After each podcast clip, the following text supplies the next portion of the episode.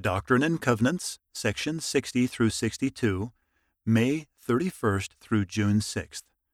How Emily Richards had something to say.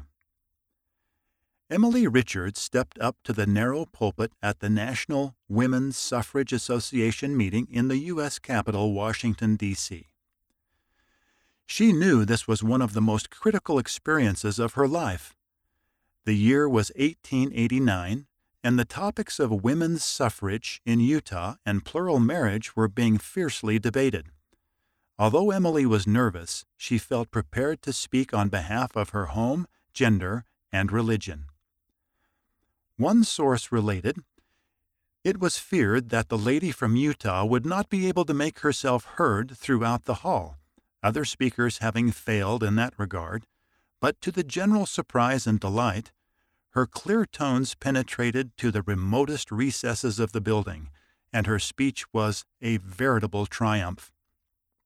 Although there is not a record of what Emily said that day, one journalist reported that she spoke for about half an hour.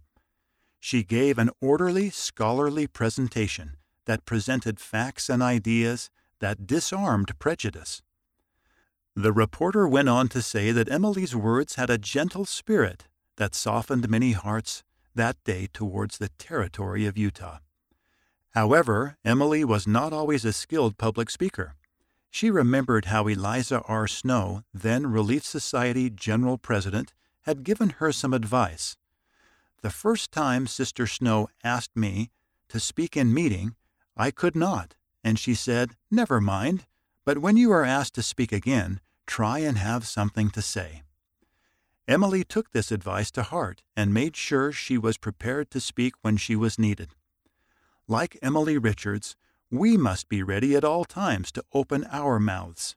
Doctrine and Covenants, section 60, verse 2, and proclaim the Word of God. Read by Rich Gramillion.